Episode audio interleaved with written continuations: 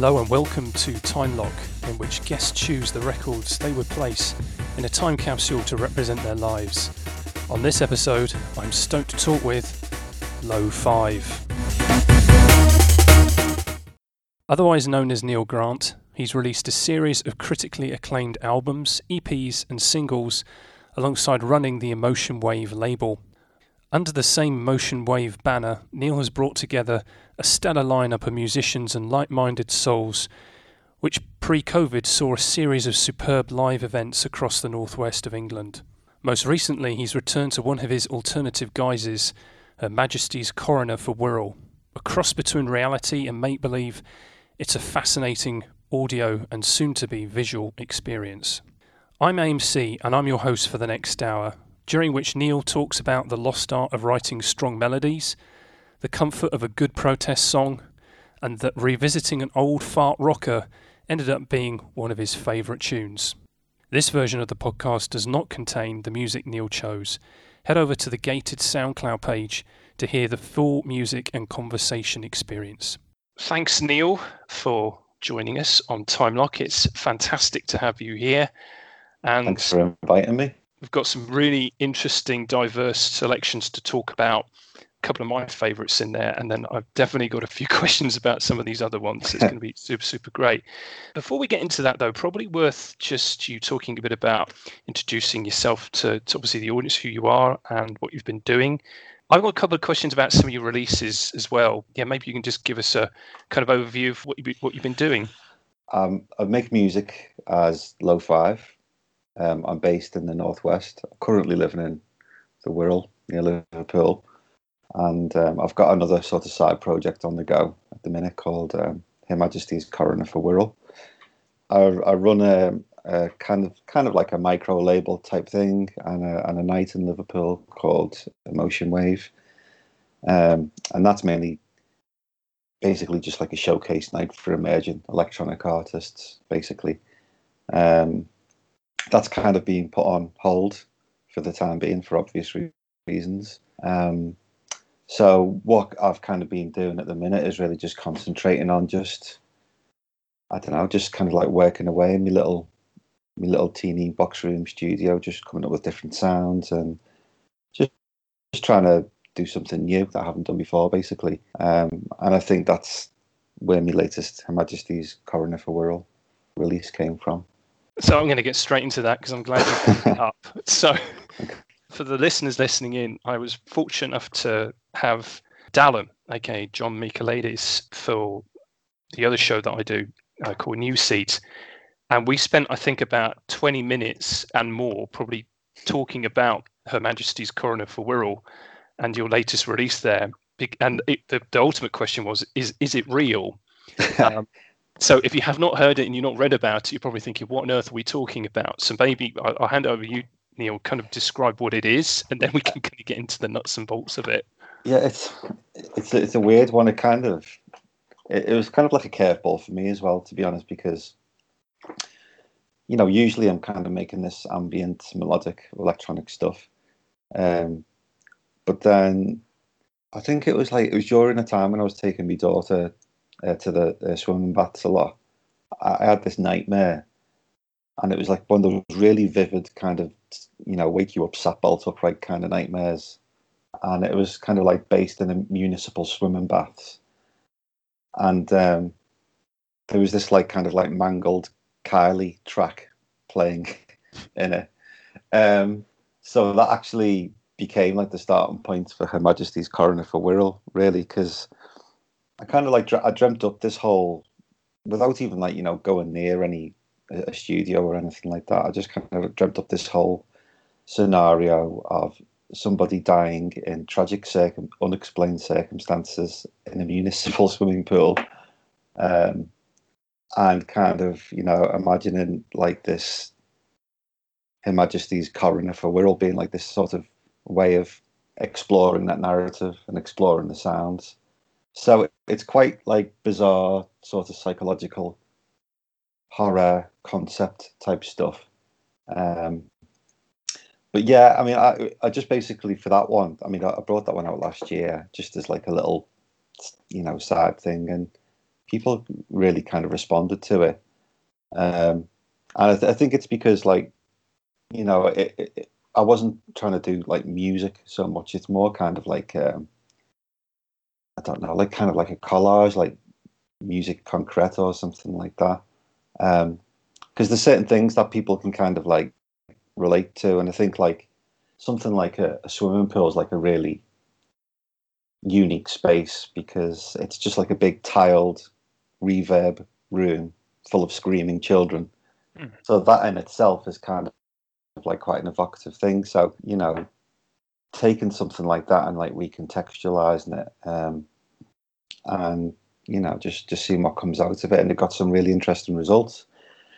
So, you know, I, I thought that was a, you know, I, was, wasn't kind of didn't have any plan anything else with this uh, coroner moniker, but then um, I think it was like towards the start of lockdown, and um, I wasn't really sleeping that well. So I ended up like quite late at night, just like on the, going down these weird YouTube rabbit holes, and um, for some reason I just ended up like watching all of these like bizarre charlatan new age healer type videos, and um, they're really bizarre because like the although they're kind of like quite relaxing to watch and and the you know, the, the, there's people that go to see these people with genuine ailments, and they're obviously looking for some sort of relief, and they're mm. getting all of this like personal attention from someone who claims to be able to to help them. But you know, the stuff that they're doing, they're like like these bizarre kind of like rituals kind of stood around them. It just kind of kind of doesn't doesn't sit well with me really because mm. they're these people are either to put it like you know politely they're kind of a bit deluded about what they can actually do, or you know, if they're worse than that, the, you know, the sociopaths that are just after the money of people that are desperate to feel mm. better, kind of thing. Yeah. So yeah, I, I, just sent a couple of them to me mates. I was like, "I'll oh, check these out. What, what do you think of these?" And he was like, "God, this guy's really creepy." And I was like, "Yeah, it, it is really creepy." And I was thinking, "Well, why is that so uneasy to watch?" And that kind of became the starting point of you know the the latest release, which is called um, Esoteric Healing, Friend or Foe. Mm-hmm. So, yeah, I mean, this whole kind of like coroner coroner's inquest thing was a way of exploring that bizarre unease and tension as well. So, for this one, I kind of came up with this narrative of like a like a, a conference of these healers coming together um, and then there being some sort of incident with tragic consequences. Um, and it's kind of like, you know, the the coroner's inquest is pretty much inconclusive. But it's kind of inferred that there's some sort of um, maybe one of these esoteric healers accidentally or purposefully unleashes some sort of mad cosmic primal energy that ends up killing some of the conference delegates. I'm just listening back to what I'm saying. It just sounds so weird and messed up. But yeah, that's just. I just felt like I have to. I have to get this down. I have to do something with it. I'm glad you did. And what's really made it is the physical release. So you know, it was. It's not just you can obviously go into Bandcamp and you can get by the digital, but you created this pack, right? Mm-hmm. It's incredible. Yeah. It's. Um. It, I mean, I, because like it started off with video content, these videos on YouTube, I thought it'd be interesting to to do something with video, and they kind of like led how the how the sounds came about, and I, I, I took sounds from the videos and things like that, and I thought it'd be it'd be good to package it up as not not as like a horror concept thing. I didn't want like something to say this is a scary, weird horror thing that that's going to freak you out. I wanted to be sort of like grounded in reality. So, you know, I wanted the, the conference DVD to look like some really boring, bland, run of the mill conference handout DVD.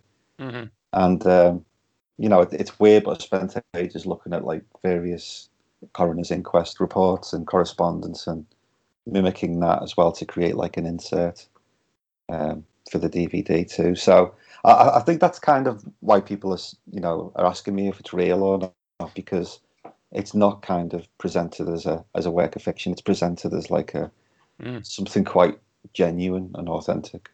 It is. It is. Unless you start looking, and maybe this is just this is my question is whether this is purposeful or not. The abbreviation of the the group uh, of yeah. of uh, there's a very big clue to me because it says AS Astra Psychonauts. I'm like, there is no such group, but yeah, you've got to look for it, right? But it's really convincing. It's really convincing. Yeah, I mean, I, I think just you know through my job, I've been to like tons of these conferences, and I'm kind of familiar with all of this. Mm-hmm. You know, the ephemera and you know all the stuff around conferences. So it was nice to kind of like take the piss out of that as well, really, as well as the new age people. so, so for those thinking, you know, oh right, okay, low five, he he does uh, he does this kind of atmospheric horrorcore stuff. I mean, that's not really the case, right? You've got a fantastic um, back catalogue. I mean, I sort of first came across uh, when it's time to let go. And my wife is a massive fan of, of that one. And then um, things like Geography of the Abyss, and then Art of Living. So, and then all these other kind of EPs as well. I mean, that, that's it's not that's not just what you do. There's a whole, whole ton of other stuff, right? yeah, yeah, yeah. I, I think um, you know I've started kind of another lo-fi thing now, but I'm not. I'm not really going to rush this one. I've I've only just managed to get the vinyl out because we did like a a really super limited edition run of The Art of Living uh, through Emotion Wave, but we only did like five like lathe cut vinyls of that um, just to kind of like test the water with vinyl, really, to see how it hmm. went. Um, but I'm really pleased with that one. And um, but yeah, yeah, I feel I kind of feel like okay, I'm not gonna I'm not gonna rush into anything now. I'm just gonna kind of take it easy and see where it goes. Because the temptation is to just keep churning stuff out, basically, and I, I mm-hmm. don't really want to do that. Um, plus, I'm, I'm, working on a live show for the uh, Her Majesty's Coroner thing as well, so that's kind of taking up all my time at the minute. Oh my goodness. Oh, yeah. oh my goodness. Maybe we'll get onto that a bit later because uh, I don't want to frighten all our listeners just yet. Alrighty. So when you were putting these tracks together, was there was it easy to do? Did you have to spend a long time on it, or you know, kind of uh, was there any methodology behind it, or did you just look at your look at your iTunes and picked a few things? um, well, yeah, I mean, I, I think that the temptation is to try and make myself look really cool by picking, you know, some really mad underground, unheard of electronic artist. But I felt like because this is kind of like a time capsule, I should probably just be a bit more honest and, you know, just just just kind of go to stuff that music that I, I tend to come back to a lot. And the the, the ones that I picked are um, although they're not, you know, what you'd expect from someone who makes weird conceptual horror, electronic and stuff like that.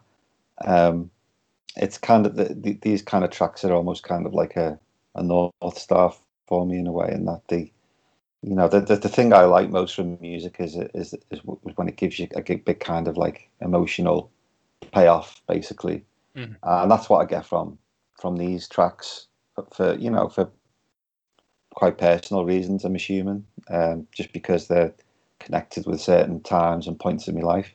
Mm-hmm. Um, so yeah, I mean, uh, although they're kind of like quite old and you know obvious choices, maybe not very kind of left field. I think um, you know the, the the tracks that are just important to me, I guess. Mm-hmm. Excellent. Well, let's kick it off then with uh, the first, which you know, electronic artist, one of the most seminal ever, Aphex Twin, uh, Window Licker. But you've chosen the original demo, not the obviously what everybody knows, the the, the massive crunchy single, as it were. Yeah. So so obviously, why did you pick Window Licker? But also, why did you go with the demo and not the you know not the main theme? Um, well, obviously, I love the, the, the main version. Um, it's you know it's it's incredible. Um, I, st- I, still remember the first time I watched that. I think it might have been like um, one of those late night MTV two type deals, um, and that that's like a golden era, a golden age in a way for like you know experimental videos and and music and stuff. It just seemed to be really more mainstream then. I mean, uh, maybe it is now, and I'm just like out of touch or whatever. But it, that in particular just kind of blew me away, really, because only because I've never heard anything like that before. But just the whole kind of like visual concept of it as well. Um, but you know, like listening listening back to it, it's um, I I, re- I really like that demo. I mean, I came across it like a, a few years back, but I just kind of like li- sort of listening to loops of music basically, and just kind of like getting stuck in it.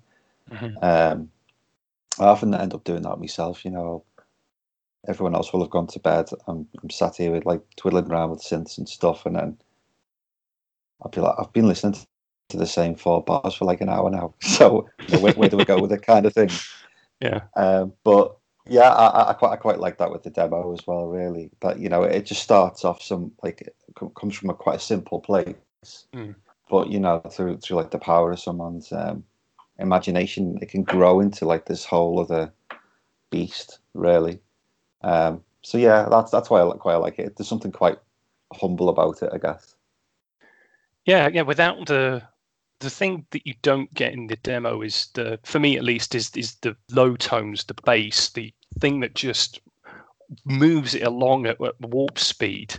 I mean, it's a demo, right? So it sounds really stripped back by default anyway. But but Yeah. without that, yeah, it's kind of almost um, ethereal. With I don't know if it is his voice.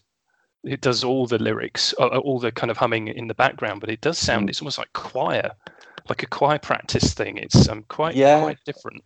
It, it's good because it's kind of like for me it's like um just a reminder you know that these things do start off quite simple and Mhm.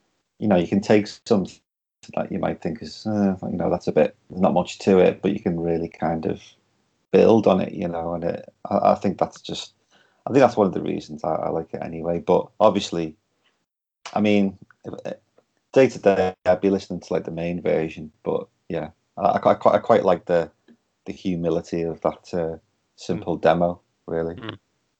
And are you a sort of Aphex fan in general, or is it just one of those tracks that you like?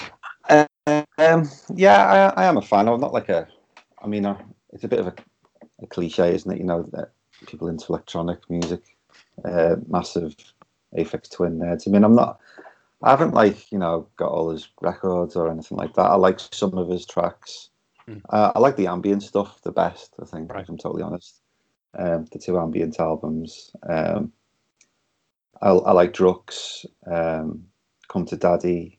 Um, but yeah, I mean, the, the rest of it, I mean, I, I like some of the, the newer stuff. I like some of the stuff on um, Syro.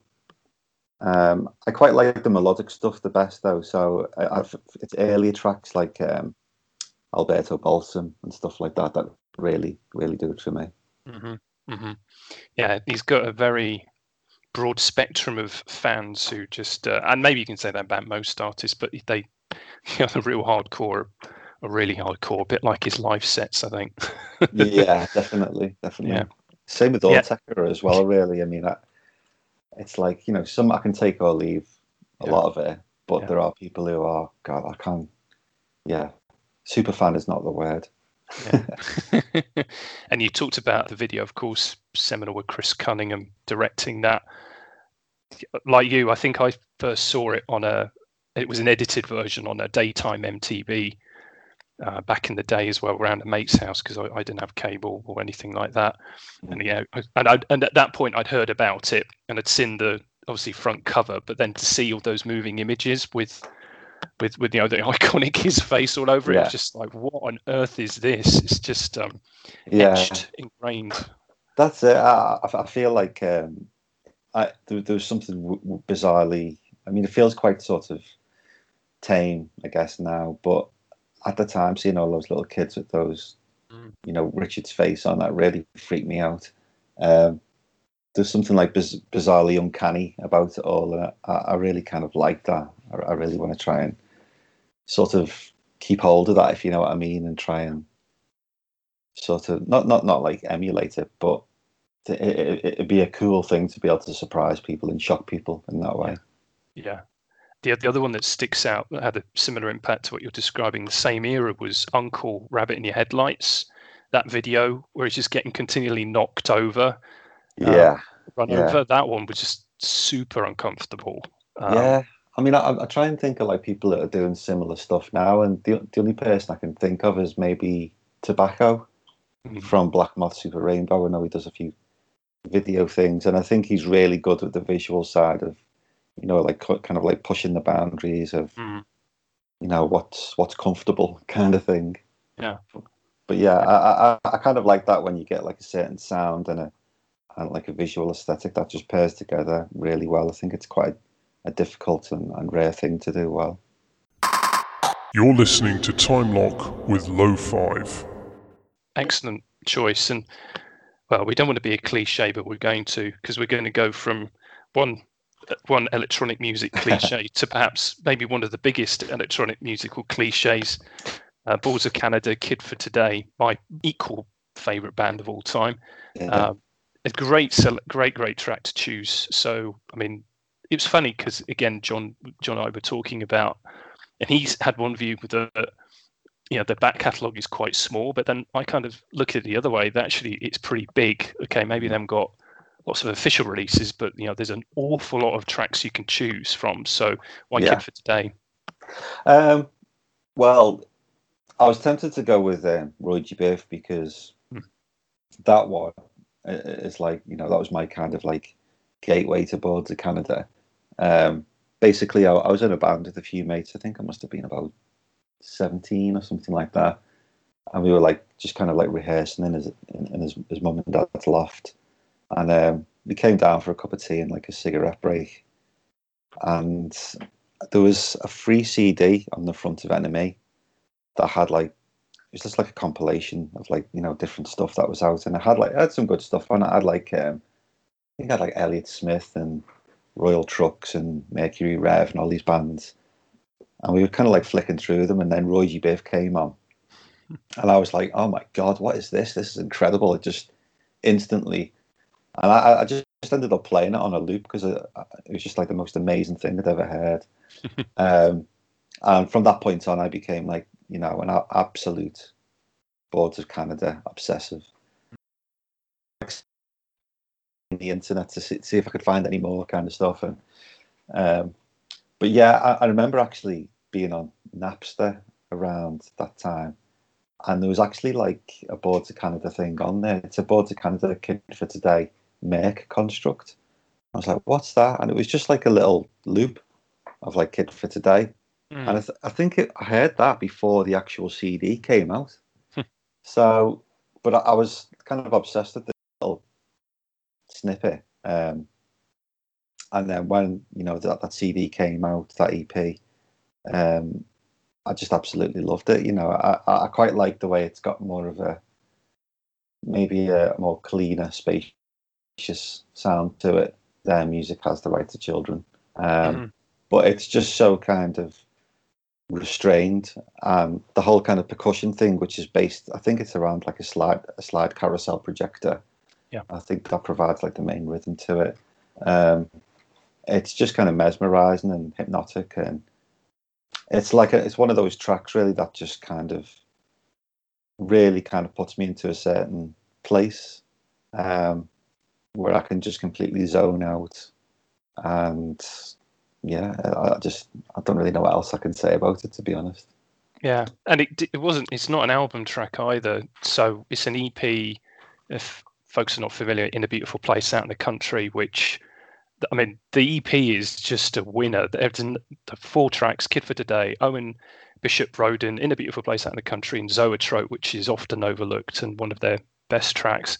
Yeah. Uh, so, so where, Yeah. where does it take you to? Where does "Kid for Today" take you to? Is it back to being a kid? I mean, it's a bit literal, but Um, uh, not not to being a kid, I guess it, it's just kind of puts me into this kind of quiet, sort of zen-like space. I imagine. Y- Mhm. I mean, it's not that often that I can like listen to something where I just completely like right, put all of my other mental activities to one side and really kind of like get into something. But that is that is one track. And with a lot, of, it's the same with a lot of boards of kind of the tracks. You know, there's so there's so many little kind of tiny details and things to kind of discover when you listen listen back to it Mm. That you can really kind of like put your full attention onto it and everything else just kind of like melts away kind of thing hmm Yeah, I agree completely. Do you think they're ever going to release anything ever again? yeah yeah I'm, I'm kind of glad that they have these big gaps in between the albums because it, it sort of makes them more special. I think um, it used to be like incredibly frustrating for me, like back you know years ago, because I just wanted to consume more and more. But I feel like there's enough there now for me to to go back to whenever I feel like it. You know, you've got like the the albums, the EPs, remixes, all of the a few old tape stuff and all Yeah. of that. There's there's loads there, like you say. Um, and there's as well, you know, there's, there's a billion artists that are inspired by Boards of Canada who are, you know, some of them are incredible. Um, and I'm, I'm quite happy listening to them as well. Yeah, yeah, I totally, totally agree. An excellent choice, and sort of similar era. Actually, just a couple of years before 97, 98, I think. The next choice is the Verve and Slide Away. So very different sound, but kind of around the same golden era of kind of electronic music. So, yeah. so yeah, why did you why did you pick this?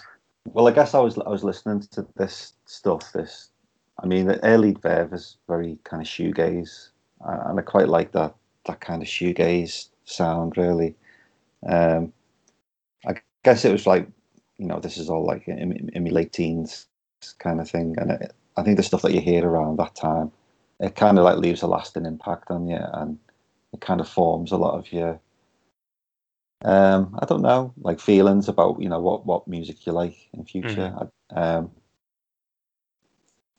but um, the thing I, I, I liked about you know this track and this this this album in, in general is just incredible. Really, it, it, it's kind of like the how evocative it is, and um, in terms of like like Nick McCabe's guitar, his guitar work, and how he's able to sort of like you know create layers of it and use all of these like ambient kind of like reverb spaces it it just it just sounded like nothing else I'd, I'd really heard before and um obviously like you know learning more about what he was into and he, he he's a big fan of Robin Guthrie and Cocteau Twins and people like that Mm. and um you know I've kind of gone on to listening to that because I think there's a big crossover with shoegaze and kind of ambient music as well and I think um, you know it's basically. I mean, at the time, it was good music to get stoned to. um, so, but you know, it, it, it is just good music basically, um, and you know, I, I don't really like what the Verve became. Kind of a few albums further down, but um, a Storm in Heaven and um, a Northern Soul are two very good albums, and I, I think it's mainly because of that kind of the sound design um, from Nick McCabe. It was kind of like just the architecture of this whole Mm. kind of world, really. That's just just really rich and evocative. Yeah, and to totally echo the the the kind of crossover or crossing back and forth between, let's say, the more traditional rock indie sound with shoegazing's kind of in the middle, and then on the left hand side, then you kind of get into your electronic space, trying to that creation of that wide, as you say, ambient sound. Cocteau Twins, you mentioned, Slowdive, Ride, Chapterhouse you, you know there's a whole list where they were all kind of going into that that space and Yeah, yeah. I, I- I think you know it, it. It's a difficult thing to to do well, um, but I think you know particularly with people like the Verve and Boards of Canada is that you know it they, they kind of like sort of resonate with me anyway on like kind of like an emotional level as well, and I'm not sure why that is. I'm not sure if it's the melodies or or what, but I think you know to be able to kind of wield that sound in a way that's kind of me- meaningful as well. Um, that's quite a rare thing, I think. it's almost like a wave of emotions you could like make a group call it emotion wave right Yeah, that's absolutely yeah, good idea. that's really great so yeah uh, verve yeah you didn't really like where they went after that but if you were kind of recommending to to listeners similar similar kind of sound to slide away obviously maybe the rest of the album what else would you kind of pick from them Um, well, they, they've got like a, an EP. Um, I think it's called "She's a Superstar." That's really good. But there's a track called "Man Called Sun," which is incredible. It's just like it's a really, really ambient kind of track. Um, there's one called Where the Geese Go. I think that's in the same EP. On the album A Storm in Heaven, there's tracks like um, Make It Till Monday, uh, Star Sail, uh, Virtual World. You just need to listen to the whole album, basically. Mm. Excellent. And so you, you, you you've mentioned that, that whole kind of shoegazing genre, let's say. For me, that was something that was coming bubbling up around the sort of earlier into mid '90s. So was that was that you were, you said you were in a band as well? Was that the kind of sound you were creating at the time, or was it just something you were kind of consuming and enjoying? Um, yeah, uh, it was. We were listening to a lot of that. We were listening to a lot of um, the Beatles as well. Mm-hmm. Funnily enough, uh, but though we didn't sound try and sound anything like the Beatles, it was me at that, at that at that time we were listening to a lot um, like Super Furry Animals, um, Radiohead, on the Verve, mm-hmm. and I think th- those three things kind of like influenced what you know we were trying to do, mm-hmm. which was this kind of like sort of psychedelic space rock type kind of sound, but we just weren't very good at it, and then um, then Dave McCabe, who later became uh, the you know the, from the Zutons, he he joined the band when he was just sixteen and just completely transformed us into a, a better band. Um, but then, yeah, we kind of like split up, and then he, he went on to do better things. Then, so yeah, Excellent. he wrote um, Valerie, which was then made massive by Mark Ronson. Yeah. So I think I think that pretty much set him up for life. I was going to say, yeah, that's a nice one to have you writing yeah. credits against. Very nice. yeah. This is Time Lock by Gated. And speaking of huge acts, we go to the boss. And when I saw this, I just thought, okay, that's this you know, everyone's got their, you know, this is their yeah. own taste. So the boss, Bruce Springsteen, and Tunnel of Love, where completely didn't expect to have that no. on here. So, so what's this? What's the story there? Yeah, well, I was I was up and down about putting that one in myself because you know, like I said, I'm trying to I don't know. My real was to just be kind of like honest about it. So, but mm. yeah, I, I think my dad listened. I just remember my dad listening to a lot of Springsteen when I was younger, um, and he was a big fan of it. Um, you know, through my dad, I heard lots of Bruce Spring, Springsteen tracks. Right. Um, but I never really kind of appreciated it at the time. I was like, oh, who's this? You know, old fart rocker just doing all of these like big anthemic songs. You know, I just, I just thought it was really cheesy. Um, but obviously now that I'm a bit older and listening back, you know, they're, they're actually quite, you know, astute and incisive and really kind of poignant. Mm-hmm. Um, I particularly like the album Tunnel of Love. Um, and I think I think now, particularly at this point in my life, it's probably because I've got a family, and um, you know, a lot, a lot of the stuff on that album, um, particularly this track, it's all about, you know, the the sort of dramas of domestic life, really. Right. Right. Um, you know, kind of having children and, you know, your, your future kind of and your life changes a lot when you once you have kids and there's not many people that kind of writes songs about that kind of stuff that really you can kind of relate to. But I feel I feel like Bruce Springsteen's really kind of like nailed it with this one. Mm. Yeah, it's funny. Put my hands up and say I've listened to very very little of Bruce. Put off by the the anthems, and now when I think of Bruce, I can't help but think of I was in New York back end of last year before this COVID stuff uh, happened. I was I'd met up with a pal um, and I, for whatever reason, I was staying in New Jersey, just over the, the Hudson, and I had a cab going, and we went through the tunnel. We came up uh, uh, to Hoboken, which is where I was staying, and you couldn't have written more of a cliche because it was a Friday night, very late, and we're driving up, and all you can hear blasting out of this huge pub was born in the USA.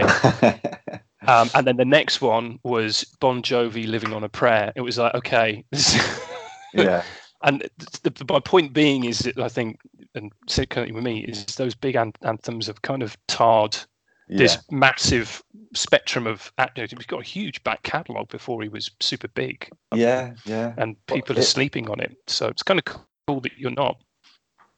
Yeah, I mean, I, I, Yeah. I I know a few people that like Bruce Springsteen, and I know what you mean. I mean, I, I couldn't stand that Born in the USA track because, you know, it, it's just this big, it feels just like a big nationalist anthem type thing.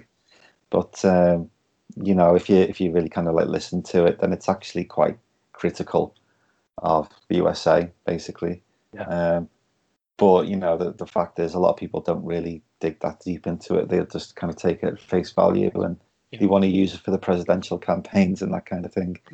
and, and you know, I, I can totally see where like people like bands like Bon Jovi have, have taken their cue from that. Really, um, you know, but I, I- do think that you know at the at the core of um, Bruce Springsteen stuff is, you know, there's a lot of um, it's got a lot of heart to it. I think, and Mm. al- although like you know, you, you know some of the sounds and the arrangements and that kind of stuff, it's it's not like it's not especially like you know groundbreaking or particularly musically interesting or anything like that. I, I think um, there's something very honest about it, and I think that, I think that's what appeals to me. And no spoilers to the listeners here. Looking at actually the list, this is the only track from the 80s I noticed. So I'd wondered if how you felt about the 80s. Was that you know something from a musical perspe- pers- perspective? It's uh, is that something Yeah. you, know, you listen to a lot or not? To be honest, I, I don't remember being. I mean, I was born in '77. I Don't remember. Yeah, so I, I me- I remember the '80s quite well. It, felt like Mm. the '80s was like this sort of split world. There was like the the grey, miserable British world that we lived in, and then there was the bright, colourful American world that we saw on on the telly. Yeah. And I, and I preferred the American version. Um, you know, and I, I remember people like going on about how great punk was and and like electronic music, but I never liked any of that stuff because to me the electronic music it, it just seemed really kind of cold and austere. And although I can kind of like appreciate it now, at the time I couldn't stand it, and I couldn't stand you know punk either really. Mm. Um, it was only kind of when towards the end of the decade when you know dance music and rave kind of came along. Um, you know, I remember like people passing tapes around and stuff like that, and hearing some stuff and thinking, okay, this is really cool, kind of thing. hmm And although, you know, I, I never went to any raves or any warehouse parties or anything like that, you know, I completely missed that, that period. I, I did manage to, you know, to hear some music from there, and I think that that was the first stuff that I thought, okay, I, I can get into this. Mhm. Um, and you know, I, I didn't get like massively into it. it. It just feels like a distant memory to me now. Um, you know, I, I ended up getting in massively into like Jimi Hendrix and Nirvana and you know people like, like that later on. But I, I think towards the end of the eighties, it was the the dance music that kind of piqued my interest. Again, I echo that completely. The two tracks that you would kind of define as electronic in that period that distinctly I remember was um, Kraftwerk, the model, and even then that was a re-release that, that came out much earlier, but I think got re-released in like 81, 82. Mhm. I distinctly remember that and thinking, what on earth is this? And then Human League, don't Yeah, uh, Don't You Want Me, which I didn't like then and I still don't like now, but love. But love the whole, obviously everything else, um, Yeah, Dare and the whole album. But that that song I just can't get on with. And like you, it was really only in late '88 and then '89 when you know I was then taping stuff off, you know, off the charts, and it was the dance music that sounded the most exciting because it was new. It was like, what is this? I've never heard anything like this, and you kind of gravitate Yeah. towards it. All the all the wrong things that you wouldn't listen to now, mm. which have been on Top of the Pops rewinds recently. Just think that's Yeah. atrocious, but I loved Yeah. it. The next one now, now we're going back in time a little bit and talking from one iconic US performer with the boss to another, but completely different, and that's Marvin Gaye with Inner City Blues and Make Me Want to Holler. I mean, what what can we really say about that? It hasn't already been said. Well, maybe you can say something that's a bit different to what's been said. So, Um, well, I, don't really have anything new to add to it. You know, it's it's an incredible album. Mm. Um, I only really got onto it probably about five years ago, I think, something like that. But uh, it, it, I think it just came into my life at a point where it, it, did feel like the world was starting to go a bit tits up. Mm-hmm. Um, and I don't, I don't know if it's you know everybody feels that, but it, it certainly felt like that at the time to me, and it was um, this inner city blues that really kind of like stuck out to me as kind of like you know what what the hell is going on.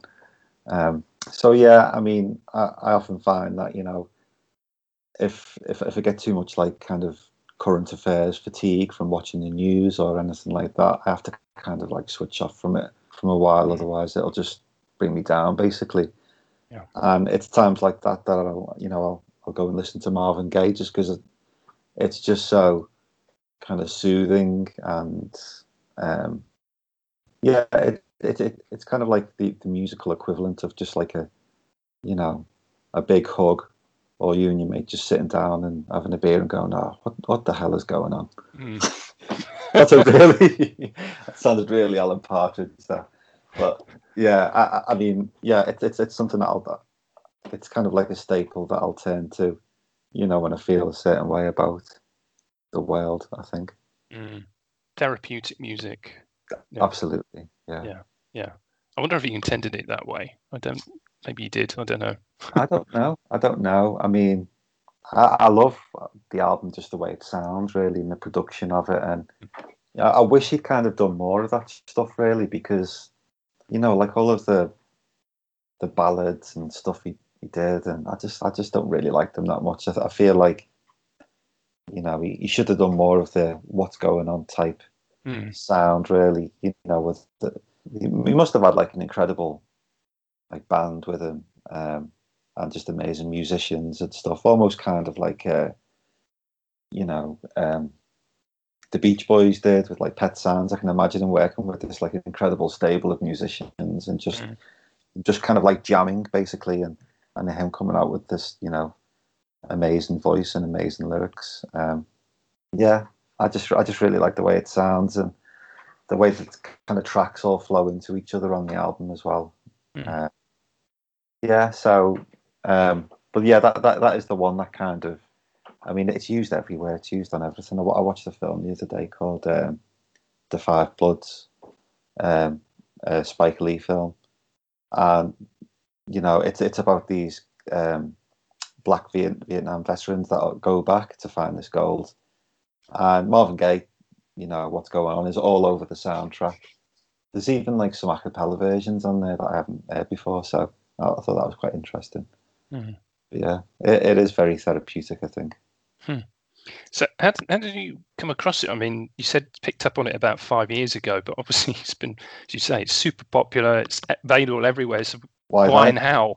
yeah, I don't know. Um, I don't know. I, I think you know, the, there's obviously albums that are part of this established, you know, canon of amazing music, and you know, I, I, I, I, like to kind of like just happen upon music when it's right for me, really. Mm.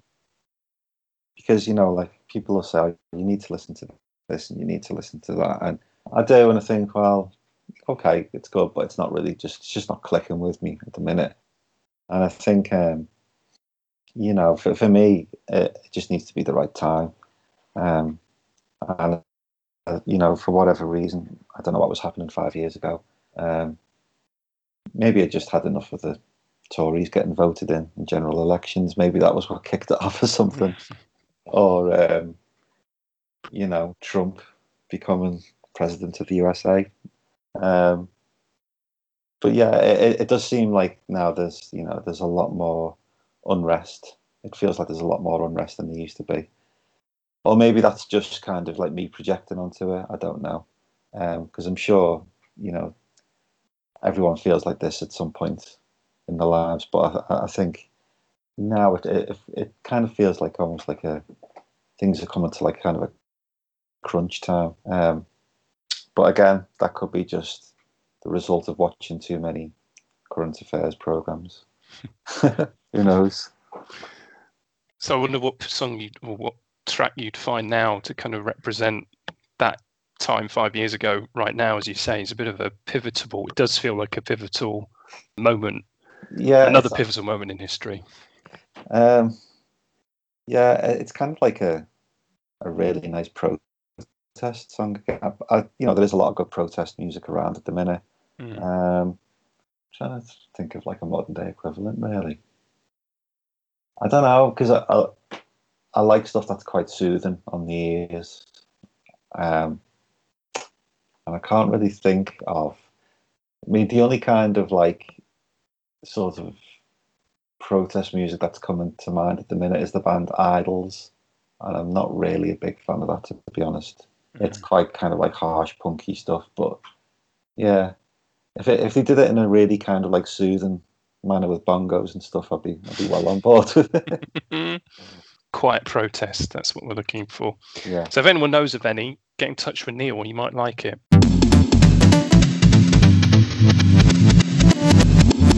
Time Lock by Gated. Well, speaking of soothing, you play this piece of music, everybody will know it because they just heard it somewhere. But I suspect probably about half folks just won't know what it actually is. And that is John Williams with Cavatina, the theme from Deer Hunter, one of the most iconic pieces of guitar or just music in general, and super, super soothing. So, is, is that again another choice because you just need something more to kind of quell what's going on? Kind of what's the story there? Yeah, um, I'm not sure really. I think it's probably a few things. That, um, my dad used to play it a lot on the guitar when I was younger. My dad was always kind of like, um, you know, he was at any one point he'd be like, you know, learning different things on the guitar, and Cavatina was one of them. He was he was well into like people like Ry Cooder. Um, he, he's into like this kind of Celtish, Celt uh, finger picking stuff now.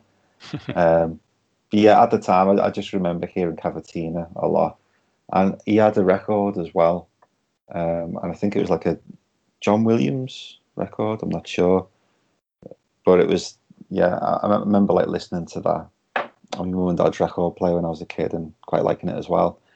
Um, and then I just sort of forgot about it, and then uh, later on, probably when I was in my twenties, I watched the film, The Deer Hunter hmm um, and it was it just blew me away. You know, it's just it's just it's my favorite film I think of all time. Um, and you know, I think that that soundtrack really kind of hit everything home. Basically, It- it's basically just a, it's a movie just about friendship.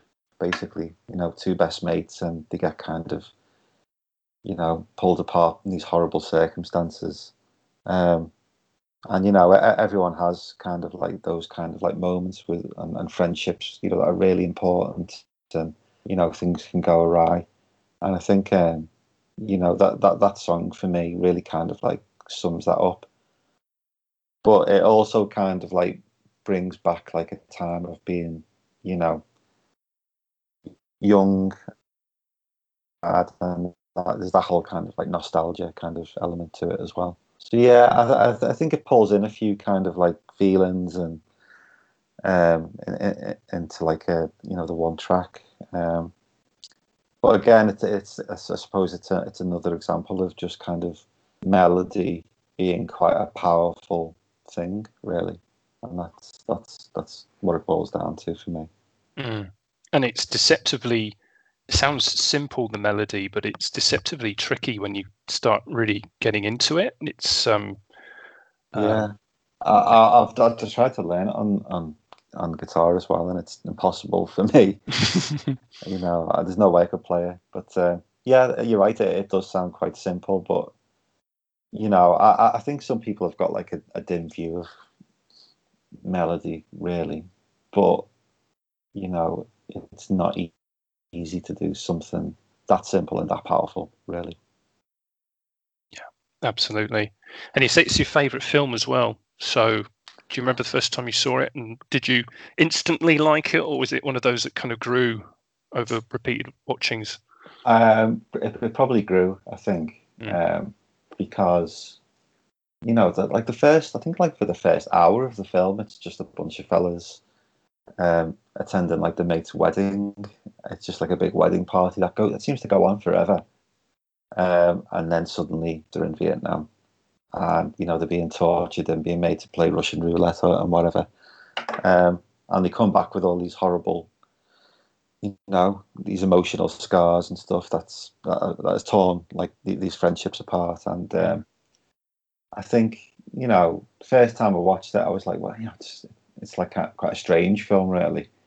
You know, it's quite a big, quite long, epic thing, um, mm. but it's really kind of spread out. I mean, I can't imagine anyone making a film like that now. Really, they'd be like, okay, edit two hours out of it or something like that. um, yeah, I, have gone back and rewatched it, and just because, like you know, the performances from De Niro and Christopher Walken are incredible. Um, and yeah, it just it just really it, it just always felt like a really kind of powerful kind of um, just, just like a powerful message on like the the power of friendship, basically. Mm-hmm. Yeah, I, I, I think that's that, that that's what kind of um, really stuck with me. You know, yeah, yeah. It's a beautiful, beautiful piece of music. And wrapping up, what is a fantastic selection in and all beautiful music, but another piece of beautiful music, and also in that kind of low key vibe is Miles Davis, Blue and Green, oh, yeah. kind of blue. So again, huge catalog to choose from. So yeah, why this one, and how did you get into Miles? Um, I think me, I think my ex girlfriend had this on CD, and I think that's where I probably first heard it. Um, and you know, I've never been like a big jazz fan or anything like that. Um, you know, a lot of it really kind of I don't know. It it just doesn't really like click for me. Um, there's there's some stuff does. You know, I prefer like a lot of like slower kind of jazz stuff. Um, especially when it's you know it's it's quite simple or like piano based stuff. Mm. Um, so yeah, I, I, for me, this is kind of like another one of those tracks that if I've had like, like a bad day or you know a rubbish day in work or you know something bad's happened, I'll kind of like put this on, and this is again another kind of like soothing, you know, somebody understands type thing. There's somebody else out there who's had been been in the same kind of shitty situation, and they've been able to express that musically and mm. capture it and really capture that essence of it somehow. And um, that's what that's what this is to me. You know, um, there's been like many a time that I've like just been completely pissed off about something, and you know I'll be sat there on the bus home, it's pissing down outside, and I'll I'll just be listening to this, looking out the window, and it, it kind of seems to make everything seem a bit bit better somehow. and just this track, none, none of the others in particular, just this one clicks somehow. The, the, this one in particular, I mean, I, I like the whole album. You hmm. know, mm. it, it's it's great. You know, Miles Davis is an incredible talent. Um, I don't particularly like the guy himself or anything like that, but you know he's he was amazing mm. uh, trumpet player.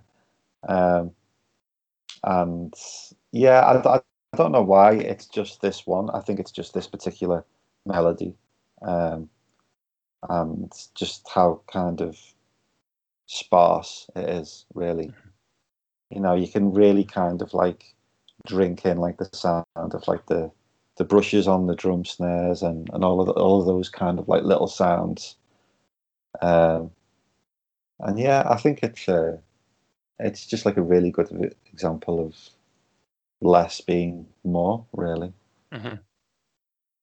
Yeah, you mentioned a couple of times uh, melodies obviously being really important for you, and you also mentioned as well that melodies get kind of get a bad rep. So, kind of curious how you kind of approach to putting your music together, particularly when you're thinking of you know, melodies, because obviously not all of them have them. So is yeah. it something that you just hear? Was it something you just play around with? How did you? How do you? How do they come together for you?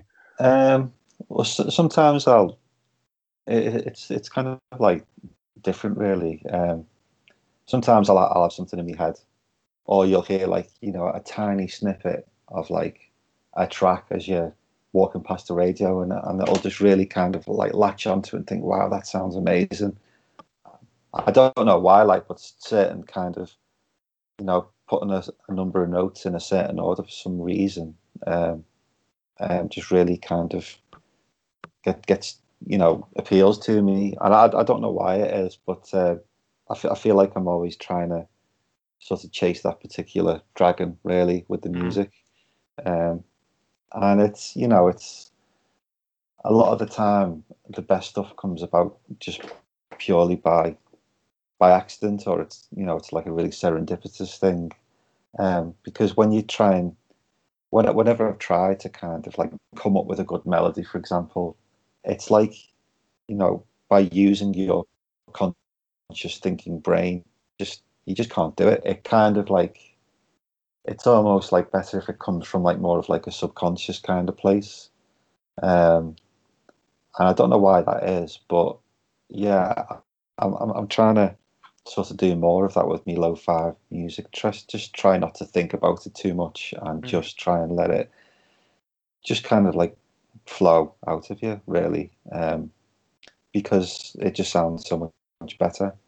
Um, and yeah, I, like I said, I, I've no idea why certain certain things do, certain melodies do appeal to me, but I think you know certainly with artists like Aphex Twin and Boards of Canada and people like that, yeah, like that. I think they really have like a, as well as being incredible producers, they have like a, this kind of like natural affinity with melody, um, which is, you know, you, you, you can't. I think you you have that ability or you don't really.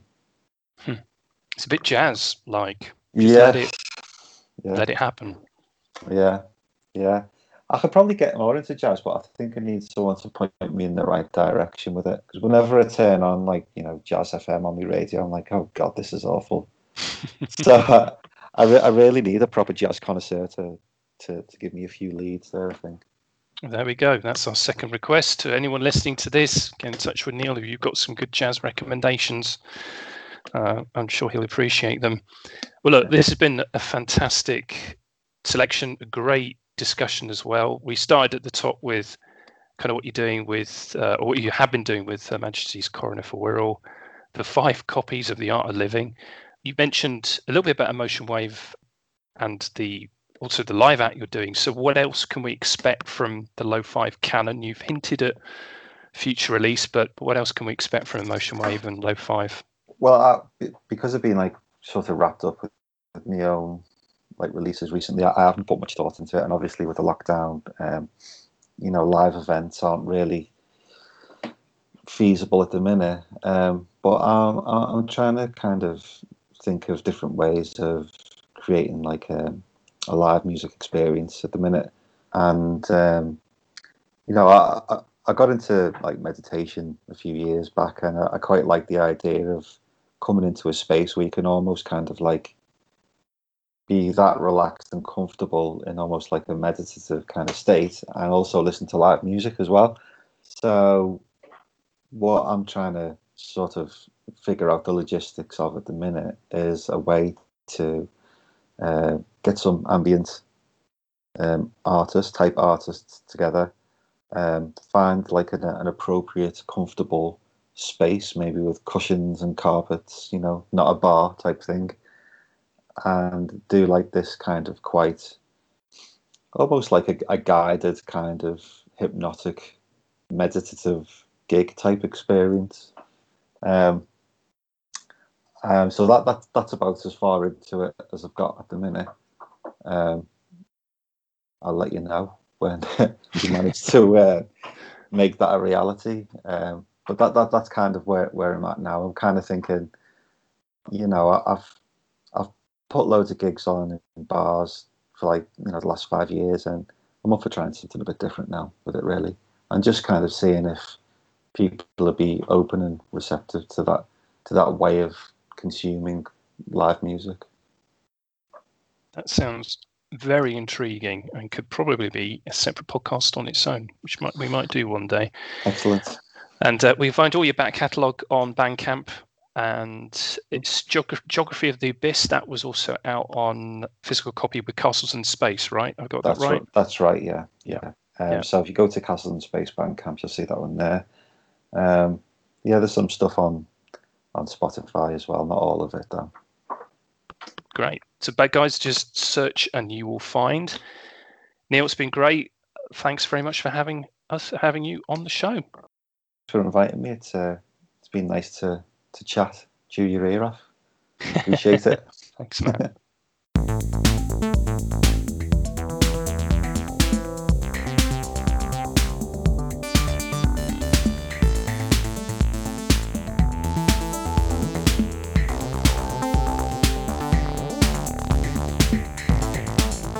Another great big thank you to Neil for a delightful conversation. I heartily recommend exploring his and the Emotion Wave back catalogue on Bandcamp.